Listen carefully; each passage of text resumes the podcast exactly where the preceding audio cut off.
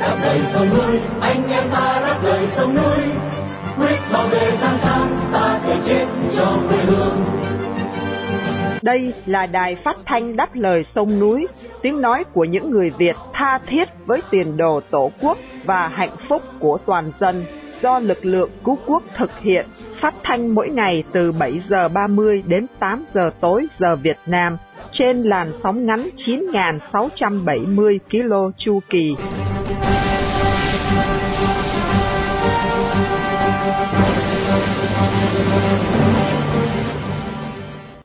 Khanh kính chào quý thính giả.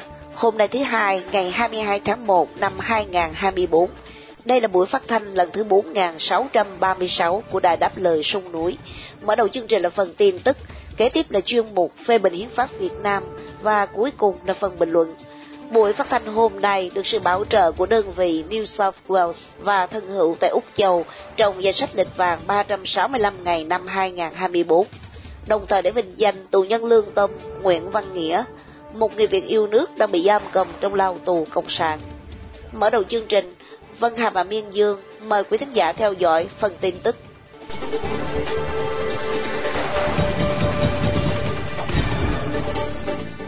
Philippines mở rộng hợp tác quân sự với Mỹ và Canada Bộ trưởng Quốc phòng Philippines và Đại sứ Hoa Kỳ tại Manila đã thảo luận về nhiều kế hoạch hợp tác quốc phòng, trong đó có thể tổ chức thêm những cuộc tuần tra chung ở Biển Đông. Đại sứ Mỹ Mary Kay Carson khẳng định là năm nay hai nước hy vọng là sẽ tiếp tục hợp tác, tập luyện và làm mọi việc cần thiết trong khuôn khổ song phương cũng như đa phương để bảo đảm nền an ninh. Mặc dù đại sứ Mỹ không nêu chi tiết về các cuộc tuần tra chung, nhưng tư lệnh quân đội Philippines tướng Romeo Bronner tuyên bố các cuộc tuần tra chung là việc cần thiết để luật pháp quốc tế được tôn trọng. Cuộc tuần tra chung giữa Hoa Kỳ và Philippines gần đây nhất diễn ra vào tháng 11 năm ngoái ở Biển Đông và vùng biển trong vùng đặc quyền kinh tế sát gần Đài Loan. Trước đó vào ngày 19 tháng 1, Philippines và Canada cũng ký biên bản ghi nhớ về hợp tác quốc phòng Thông cáo của Bộ trưởng Quốc phòng Canada nhấn mạnh đến những chặng đường mới trong quan hệ quốc phòng song phương với thỏa thuận lực lượng thăm viếng nhưng không nêu rõ mô hình hợp tác. Tuy nhiên, thỏa thuận này đang được Philippines và Hoa Kỳ áp dụng và cho phép quân đội Mỹ luân chuyển lực lượng trong các căn cứ của Philippines để sẵn sàng trực chiến. Biên bản ghi nhớ còn nêu việc tái thúc đẩy hợp tác đào tạo giữa các cơ sở quân sự, chia sẻ thông tin, hợp tác duy trì hòa bình và ứng phó thiên tai. Canada ủng hộ Philippines trước những tranh chấp chủ quyền của Trung Cộng ở Biển Đông. Vào tháng 10 năm ngoái, Canada tham gia cuộc tập trận Sama-sama 2023 do Philippines và các đồng minh tổ chức ở ngoài khơi Manila ở phía nam đảo Luzon. Liên quân Mỹ bị phi đạn tầm xa tấn công ở Iraq. Vào ngày 20 tháng 1, hơn một chục phi đạn đã bắn vào một căn cứ quân sự tại miền Tây Iraq của lực lượng liên quân quốc tế do Hoa Kỳ cầm đầu.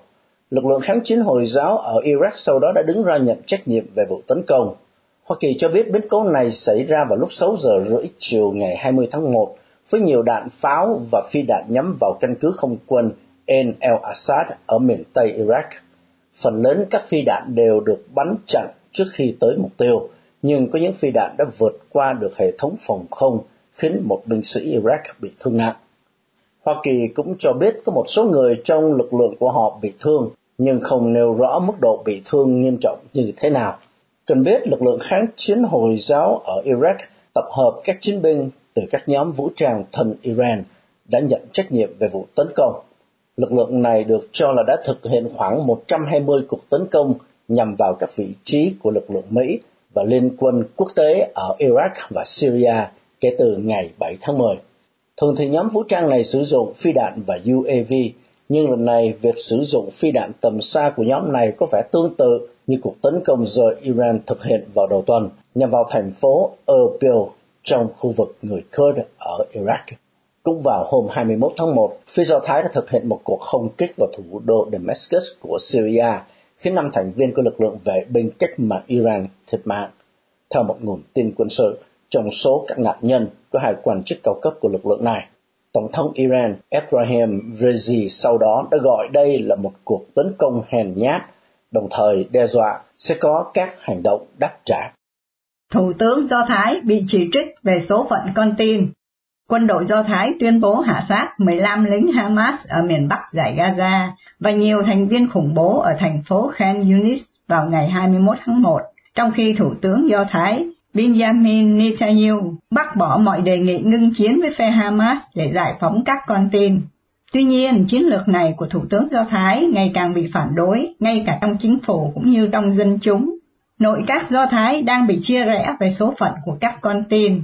Bộ trưởng nội các thời chiến, cựu tổng tham mưu trưởng Gadi Eisenkot công khai thừa nhận quân đội Do Thái không thể hoàn thành các mục tiêu đề ra. Trả lời phỏng vấn trên truyền hình, ông hy vọng là thủ tướng không tìm cách kéo dài vĩnh viễn chiến tranh để tiếp tục sự nghiệp chính trị. Theo vị bộ trưởng này, nếu không có thỏa thuận với Hamas, không thể đưa con tin sống sót trở về. Rất nhiều người dân, trong đó có gia đình các con tin, đã biểu tình phản đối chiến lược của ông Netanyahu vào ngày 20 tháng 1 ở nhiều thành phố. Tại cuộc biểu tình ở gần tư dinh của Thủ tướng Do Thái ở thành phố Caesarea, phía bắc Tel Aviv, được bảo vệ nghiêm ngặt nhất, nhưng vài trăm người đã gào to các phản đối của họ. Thông điệp được gửi đi là mạng sống của con tin là vô giá, và theo những người này, cái giá phải trả là thỏa thuận với lực lượng Hamas để giải phóng con tin. Trong khi đó, nhiều nguồn tin ngoại giao Thổ Nhĩ Kỳ cho biết, đại diện ngoại giao của lực lượng đã gặp Ngoại trưởng Thổ Nhĩ Kỳ vào ngày 20 tháng 1, nhưng không cho biết địa điểm. Hai bên đã thảo luận về việc trả tự do cho con tin, gia tăng viện trợ nhân đạo, ngừng bắn nhanh nhất có thể ở Gaza và một giải pháp hai nhà nước để bảo đảm hòa bình bền vững. Lần gần đây nhất hai bên đối thoại là vào ngày 16 tháng 10 năm ngoái qua điện thoại. Cho đến nay, các cuộc đàm phán này thường là do Qatar và Ai Cập tổ chức.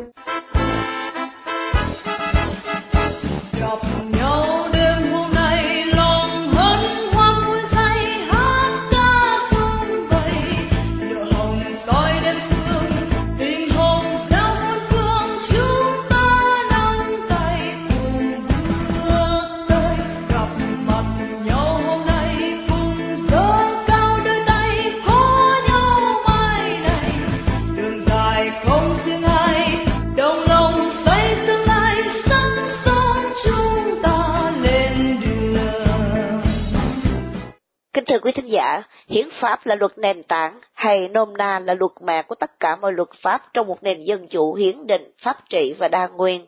Bản hiến pháp 2013 của Cộng sản Việt Nam có nhiều khuyết điểm quan trọng mà chúng ta cần thảo luận để góp phần cho công tác xây dựng một bản hiến pháp dân chủ chân chính cho giai đoạn hậu Cộng sản. Đây là mục tiêu của chuyên đề phê bình hiến pháp Việt Nam do Đài Phát thanh Đáp lời sung nổi chủ trương. Sau đây, mời quý thính giả theo dõi phần phỏng vấn luật sư Đặng Đình Mạnh liên quan đến sự kiện Trung Cộng chiếm Hoàng Sa của Việt Nam cách đây 50 năm trên bình diện pháp lý. Xin mời anh Hải Sơn. Xin à, kính chào tái ngộ luật sư Đặng Đình Mạnh. Thưa có ý kiến cho rằng ngày 19 tháng 1 2024 vừa qua là hạn cuối cùng trong thời hiệu 50 năm để nhà cầm quyền Việt Nam khởi kiện yêu cầu tòa án quốc tế giải quyết tranh chấp Hoàng Sa với Trung Quốc nếu quá thời hạn này thì Việt Nam sẽ mất quyền khởi kiện và mất vĩnh viễn Hoàng Sa. Ý kiến của luật sư về việc này như thế nào thưa luật sư? À, dạ vâng, ờ, thưa anh Hải Sơn và thưa quý vị ờ, nghe đài ờ, đáp lời sông núi. À, về câu hỏi này thì tôi xin trả lời như sau. Tôi không rõ là cái từ khởi nguồn nào mà nhiều người đã tin và đã chia sẻ về cái thông tin này và cho rằng ngày 19 tháng 1 năm 2024 nó sẽ là cái ngày hạn cuối cùng. Mà nếu như là chính quyền Việt Nam họ không khởi kiện à, cái việc tranh chấp về lãnh thổ ở Hoàng Sa và Trường Sa đến tòa án quốc tế thì Việt Nam sẽ mất đi cái quyền khởi kiện và mất vĩnh viễn luôn cả Hoàng Sa. Tôi chỉ có thể khẳng định đây là một cái sự hiểu nhầm vô căn cứ à, vì lẽ là không có một cái điều khoản nào của công pháp quốc tế đã quy định như vậy cả. Theo luật sư, ngoài việc đang thực tế chiếm hữu quản lý Hoàng Sa và một phần quần đảo Trường Sa, Trung Quốc có cơ sở pháp lý gì để thủ đắc lãnh thổ đối với các đảo này thưa luật sư?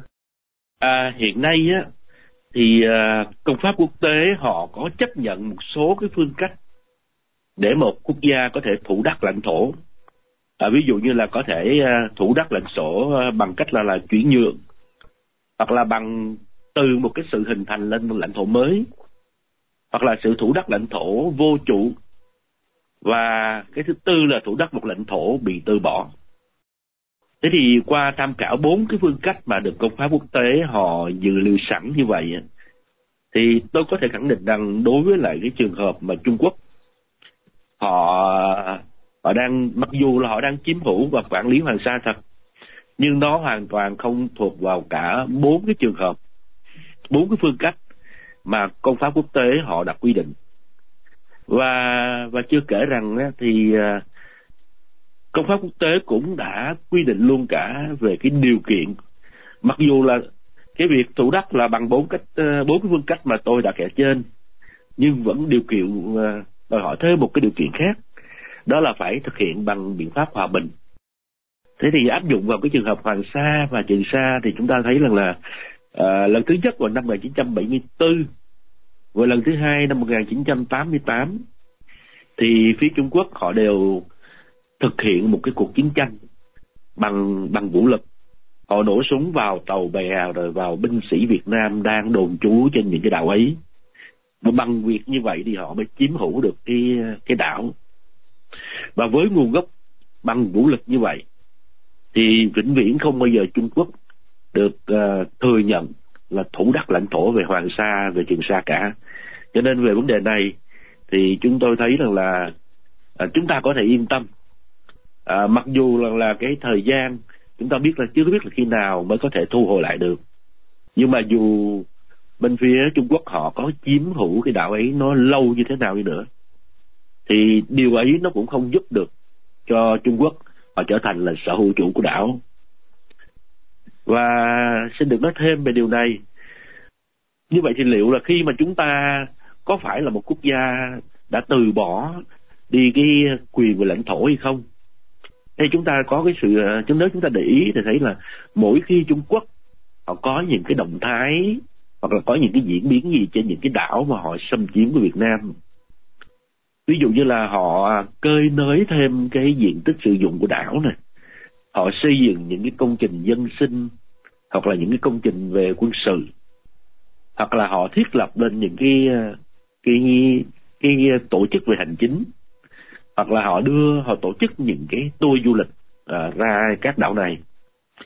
Thì chúng ta chú ý thấy rằng là chính quyền ở trong nước hiện nay á tức là chính quyền cộng hòa xã chủ nghĩa việt nam á họ vẫn lần lượt lên tiếng về những cái, cái diễn biến như vậy. Và họ phản đối và họ khẳng định chủ quyền Việt Nam. Thế thì uh, dù chúng ta chưa trong bọn uh, ờ, chưa trong mong rằng là chính quyền Việt Nam trong nước họ có một cái biện pháp gì khác nhưng mà tạm thời bằng cách thức họ liên tục lên tiếng uh, phản đối những cái động thái của Trung Quốc. Cái điều đó thì thật ra theo công pháp quốc tế nó cũng đã là nó bảo lưu được về cái quyền lợi và cái chủ quyền của Việt Nam đối với Hoàng Sa và Trường Sa rồi.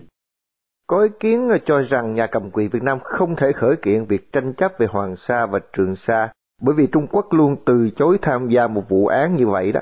Luật sư có nhận định gì về ý kiến này thưa luật sư? À dạ vâng. À, tôi cũng đã đọc à, được đọc một vài à, ý kiến được nêu từ trong nước. À, họ nêu đúng cái, cái như là câu hỏi à, rằng là Việt Nam không thể nào mà khởi kiện Trung Quốc được à, lý do là mỗi một cái vụ kiện như vậy thì à, cơ quan tài phán quốc tế họ vẫn phải đòi hỏi là hai bên tranh chấp với nhau tức là hai bên đối tụng với nhau phải cùng đồng ý à, nhờ tòa án phân xử thì cái ấy họ mới phân xử. Cái điều này thật ra nó tôi tôi cho rằng nó vừa đúng nó vừa sai. Nó đúng thì thật ra nó chỉ đúng với lại một uh, một uh, một cơ quan tài phán đó là tòa án ờ, công lý quốc tế. Ờ, tôi viết tắt là ICJ đây là một cái cơ quan của ờ, chính thức của Liên Hợp Quốc. Thì đúng là cơ quan này họ có cái đưa ra cái yêu cầu đó thật nhưng mà cũng cũng phải thấy rằng không phải là chỉ có cơ quan này mới có thẩm quyền giải quyết những cái tranh chấp về lãnh thổ. Bên cạnh đó vẫn có một cái cơ quan khác mà chúng ta có thể tham khảo. Đó là tòa trọng tài thường trực à, cái tên viết tắt là PCA thì qua đó cho thấy là thật ra không phải hoàn toàn là là uh, tất cả các cơ quan tài khoản họ đều yêu cầu giống như là những ý kiến vừa rồi mà anh ờ, Hải Sơn vừa đề cập. Vẫn có những cái cơ quan tài khoản ví dụ như là như chúng tôi vừa mới ờ, nói tên tức là tòa trọng tài thường trực uh, PCA họ vẫn giải quyết theo cái yêu cầu của một bên tức là của một bên uh, tranh chấp và vì vậy cho nên là cái ý kiến cho rằng là không thể nào kiện tụng dù dù Việt Nam dù chúng ta Việt Nam có quyết tâm làm điều đó đi nữa thì thì tôi cho rằng cái điều này là không đúng và dường như là học giả đưa ra cái cái suy nghĩ này là họ đang tìm cách để họ biện hộ dùng cho chính quyền Việt Nam thì phải. Vâng, nói theo như luật sư như vậy thì nhà cầm quyền Việt Nam có thể theo đuổi một giải pháp pháp lý nào để bảo vệ chủ quyền lãnh thổ đối với các quần đảo Hoàng Sa và Trường Sa đó thưa luật sư? Um, thật ra thì Việt Nam vẫn có thể là à, theo đuổi một cái giải pháp pháp lý. À, và giải pháp thì à, như là tôi vừa trình bày là chúng ta có thể nhờ một cơ quan à, thứ ba. Ở trong trường hợp này là một cơ quan tài phán mà chúng tôi cũng vừa có nêu tên. Đó là tòa trọng tài thường trực tức là uh, viết tắt là PCA và tôi nghĩ là cơ quan này nó không nó không phải là xa lạ đối với chúng ta. À, nhất là một trong những quốc gia mà có cái tranh chấp lãnh thổ tại khu vực biển đông. Bởi lẽ cái tên của cái tòa án này nó đã từng nó đã từng gây một cái cái sự quan tâm sâu sắc đối với những quốc gia mà có cái mối quan tâm chung với biển đông. Đó là nhân cái sự kiện mà Philippines họ đã khởi kiện tại tòa án này. Và họ đã đạt được một cái phán quyết hết sức là quan trọng từ PCA trong đó thừa nhận những cái yêu sách về lãnh thổ của Trung Quốc là hoàn toàn sai trái nó không phù hợp với lại luật biển uh, năm 1982 mà tất cả các uh, mà những quốc gia vùng uh, ven biển Đông đã đã từng uh, uh, ký kết vào văn bản này. Và dường như là cái phán quyết PCA thì uh, bên phía Trung Quốc họ họ không tham gia họ ra hẳn một tuyên bố chính thức là họ không có chấp nhận thẩm quyền của tòa án này. Ờ, và họ cũng không tham gia vào quá trình khi mà tòa án này họ giải quyết cái sự ờ, sẽ theo cái đơn yêu cầu của bên phía Philippines. Nhưng mà rõ ràng cái sự không tham gia của Trung Quốc nó không ngăn cản được bên ờ, bên tòa PCA họ ra phán quyết. Và cuối cùng năm 2016 thì họ đã ra một cái phán quyết như vậy. Và bằng một cái phán quyết như vậy á, thì trước tiên nó tạo một cái cơ sở pháp lý rất tốt cho cho Philippines. Và cái thứ hai thì nó cũng tạo luôn cái tính chính danh cho Philippines khi họ đưa ra những cái yêu sách về về các những cái đảo mà mà họ yêu cầu ở khu vực biển Đông. Và tôi tin rằng đây nó cũng là một cái một cái tiền lệ tốt và cũng là một cái bài học rất tốt cho Việt Nam nếu mà khi chúng ta xác định rằng là chúng ta cần phải tiến hành những cái biện pháp tương tự như vậy đối với lại uh, Trung Quốc. Và đây là một cái bài học rất tốt tôi nghĩ là có thể uh, tham khảo và áp dụng. Uh, tôi nhận thấy là Việt Nam dường như là rất là tránh né cái việc mà uh, tìm một cái giải pháp về uh, để mà khởi kiện. Uh, có thể là do lý do là cùng ý thức hệ cộng sản với nhau hoặc là chính quyền trong nước đã bị khống chế chẳng hạn gì đó vân vân nhưng mà tôi thấy là cái điều đó là nó là một cái sự, nó đi ngược hoàn toàn với với lợi ích đất nước và cái nguyện vọng của người dân. Và thật ra trong suốt lịch sử Việt Nam mà nếu soi lại thì sẽ thấy rằng là Việt Nam ta đã từng nhiều lần chống giặc ngoại xâm từ phương Bắc, chứ không phải là, chứ không phải là từ thời điểm này. Và thế hệ nào bị xâm lược thì thế hệ đó đã có cái trách nhiệm đáp trả và giành lại chủ quyền lãnh thổ một cách hết sức là sòng phẳng thế nhưng mà xui rủi đất nước ta vào trong cái thế hệ này là khi họ cộng người cộng sản họ cầm quyền nó khác hẳn. Khi bị trung quốc xâm lược thì họ thoái thác trách nhiệm. Và họ để lại cái di sản tồi tệ đó cho con cháu. Đây là phải tôi phải nói là một cái ờ, cái nỗi ờ, nỗi nhục của đất nước mà khó mà rửa sạch được. Vâng, cảm ơn luật sư Đặng Đình Mạnh đã dành thời giờ cho một phê bình hiến pháp năm 2013 tuần này. Chúc bình an, hẹn lại một buổi trao đổi khác. Xin kính chào luật sư ạ. Dạ vâng, chào anh ờ, Hải Sơn và xin chào ờ, các bạn nghe đài.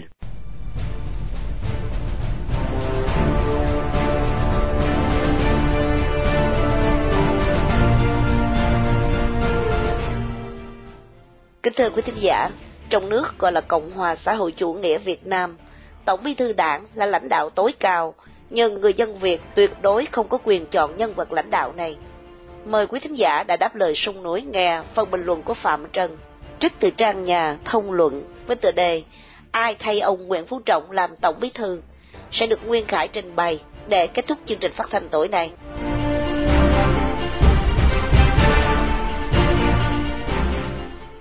Tổng bí thư Đảng Cộng sản Việt Nam Nguyễn Phú Trọng đang phải đối mặt với cuộc tranh chấp nội bộ trong kế hoạch tìm người kế nhiệm lãnh đạo khóa đảng 14, nhiệm kỳ 2026 đến 2031. Những tranh chấp này được giữ kín để tránh hoang mang nội bộ. Chúng bộc phát ngay tại các đại hội đảng địa phương và các ban đảng từ tháng 10 năm 2023. Ông Nguyễn Phú Trọng, 80 tuổi, không còn điều kiện tái ứng cử sau ba lần được làm tổng bí thư từ năm 2021. Có ba người đứng sau ông Trọng gồm Chủ tịch nước Võ Văn Thưởng, Thủ tướng Chính phủ Phạm Minh Chính và Chủ tịch Quốc hội Vương Đình Huệ có đủ điều kiện để làm tổng bí thư. Theo thông lệ, tất cả danh sách đề cử của địa phương được gửi về Bộ Chính trị cứu xét trước khi đưa ra Trung ương thảo luận. Sau đó, danh sách dự kiến Trung ương 14 được thông qua để bầu Bộ Chính trị và bốn chức danh được gọi là chủ chốt gồm có Tổng Bí thư, Chủ tịch nước, Thủ tướng Chính phủ và Chủ tịch Quốc hội. Những tiêu chuẩn về tư tưởng chính trị, đạo đức và lối sống được đặt xuống bàn cân khi lựa chọn. Đứng đầu là phải tuyệt đối trung thành với lợi ích của đảng, của quốc gia, dân tộc và nhân dân kiên định chủ nghĩa Mark Lenin, tư tưởng Hồ Chí Minh, mục tiêu độc lập dân tộc và chủ nghĩa xã hội, đường lối đổi mới của đảng. Sau đó là không tham nhũng, được mọi người yêu mến, có khả năng hoàn tất nhiệm vụ trao phó và kiên quyết chống tự diễn biến, tự chuyển hóa. Theo quyết định của Trung ương, ông Trọng vừa là trưởng tiểu ban nhân sự và trưởng tiểu ban văn kiện của Đại hội Đảng 14 Tiểu ban nhân sự có nhiệm vụ xây dựng phương hướng công tác nhân sự ban chấp hành trung ương, kế hoạch giới thiệu nhân sự ban chấp hành trung ương, bộ chính trị, ban bí thư và các chức danh lãnh đạo chủ chốt của đảng, nhiệm kỳ 2026-2031, báo cáo công tác nhân sự ban chấp hành trung ương khóa mới trình đại hội 14 của đảng. Trong khi tiểu ban văn kiện có nhiệm vụ xây dựng báo cáo chính trị và báo cáo tổng kết những thành tựu, kết quả của 40 năm đổi mới 1986-2026 trình đại hội 14 của đảng. Như vậy, quyền chọn người và tương lai của đảng hoàn toàn nằm trong tay ông Trọng, một người nổi tiếng độc tài và là đệ tử trung thành của chủ nghĩa cộng sản. Từ bản tính không tin ai, và lập trường chính trị, đảng phải chi phối toàn diện của cá nhân. Ông Nguyễn Phú Trọng đã chọn các ủy viên ban chấp hành trung ương, khoảng 200 người, chính thức và dự khuyết, trên căn bản chính trị, phẩm chất đạo đức và năng lực công tác.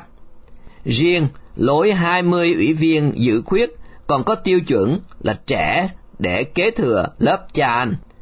Sau ban chấp hành trung ương là đến việc cơ cấu khoảng 20 ủy viên bộ chính trị, cơ quan quyết định mọi việc của đảng và nhà nước.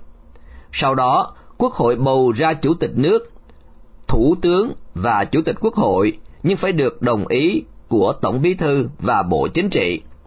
Như vậy, ai sẽ thay ông Trọng giữ chức tổng bí thư khóa đảng 14 trong số ba ông chủ tịch nước Võ Văn Thưởng Thủ tướng Phạm Minh Chính và Chủ tịch Quốc hội Vương Đình Huệ.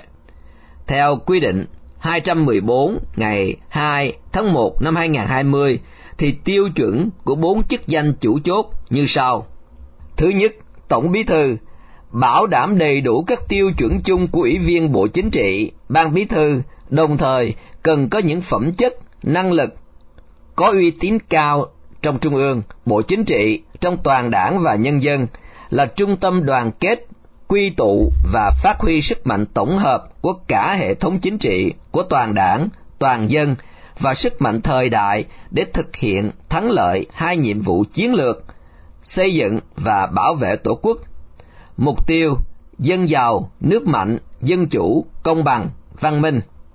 Người này cũng phải tiêu biểu nhất về đạo đức, trí tuệ của toàn đảng, có trình độ cao về lý luận chính trị, có kiến thức sâu, rộng, toàn diện trên các lĩnh vực chính trị, kinh tế, văn hóa, xã hội, quốc phòng, an ninh, đối ngoại, xây dựng đảng, quản lý nhà nước. Thứ hai, chủ tịch nước bảo đảm đầy đủ các tiêu chuẩn chung của ủy viên Bộ Chính trị, Ban Bí thư, đồng thời cần có những phẩm chất, năng lực có uy tín cao là trung tâm đoàn kết trong trung ương, Bộ Chính trị, trong toàn đảng và nhân dân, có năng lực nổi trội, toàn diện trên các mặt công tác, nhất là lĩnh vực đối nội, đối ngoại, an ninh, quốc phòng, hiểu biết sâu, rộng về công tác tư pháp. Thứ ba, Thủ tướng Chính phủ bảo đảm đầy đủ các tiêu chuẩn chung của Ủy viên Bộ Chính trị, Ban Bí thư, đồng thời cần có những phẩm chất, năng lực có uy tín cao là trung tâm đoàn kết trong Trung ương, Bộ Chính trị, trong toàn đảng và nhân dân, có năng lực nổi trội toàn diện trên các lĩnh vực, nhất là trong hoạch định chiến lược phát triển kinh tế, xã hội, quốc phòng, an ninh. Thứ tư, Chủ tịch Quốc hội bảo đảm đầy đủ các tiêu chuẩn chung của Ủy viên Bộ Chính trị, Ban Bí thư, đồng thời cần có những phẩm chất, năng lực, có uy tín cao là trung tâm đoàn kết trong Trung ương, Bộ Chính trị, trong toàn đảng, trong Quốc hội và nhân dân. Quyết liệt trong lãnh đạo, điều hành theo chức năng, nhiệm vụ, quyền hạn được phân công. Nhìn chung, cả ba ông Võ Văn Thưởng, Phạm Minh Chính và Vương Đình Huệ có những ưu điểm giống nhau, nhưng ai sẽ lọt vào mắt xanh của ông Trọng còn là nghi vấn, và liệu người này có được lòng của ban chấp hành trung ương khóa đảng 14 hay không.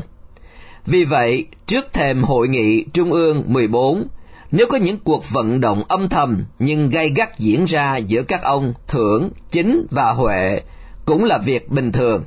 Theo tiểu sử cá nhân, thì Chủ tịch nước Võ Văn Thưởng là thạc sĩ, sinh ngày 13 tháng 12 năm 1970 tại Hải Dương, miền Bắc, nhưng trưởng thành và xây dựng sự nghiệp chính trị trong Nam. Có tin đồn ông là con của cố thủ tướng Phỏ Văn Kiệt. Thủ tướng Phạm Minh Chính, Trung tướng, Phó giáo sư, tiến sĩ, sinh ngày 10 tháng 12 năm 1958 ở Hoa Lộc, Hậu Lộc, Thanh Hóa. Chủ tịch Quốc hội Vương Đình Huệ là giáo sư, tiến sĩ, sinh ngày 15 tháng 3 năm 1957 ở xã Nghi Xuân, huyện Nghi Lộc, tỉnh Nghệ An. Trong ba ứng viên, nếu nói về tiêu chuẩn địa phương thì ông Thưởng có ưu điểm sinh ra ở Bắc và được lòng người miền Nam hơn hai ông Chính và Huệ. Tuy nhiên, cũng có người đề cập đến yếu điểm của ông Thưởng là còn trẻ, 54 tuổi, ít kinh nghiệm, điều hành việc nước hơn là hai ông Chính và Huệ. Ngược lại, chưa hẳn hai ông Chính và Huệ đã được lòng phe miền Bắc và Nam trong cuộc chạy đua hiện nay.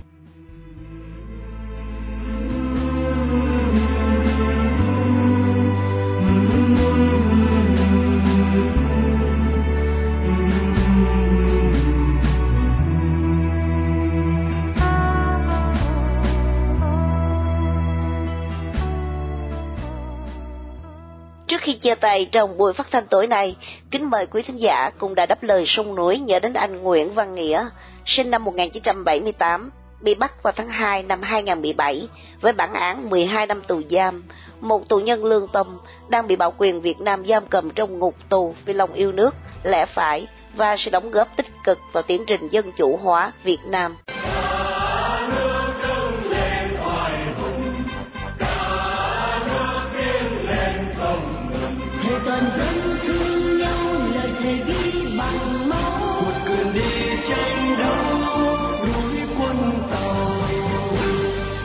Trình phát thanh đáp lời sông nổi hôm nay đến đây là chấm dứt. Hẹn gặp lại quý thính giả trong chương trình tối mai.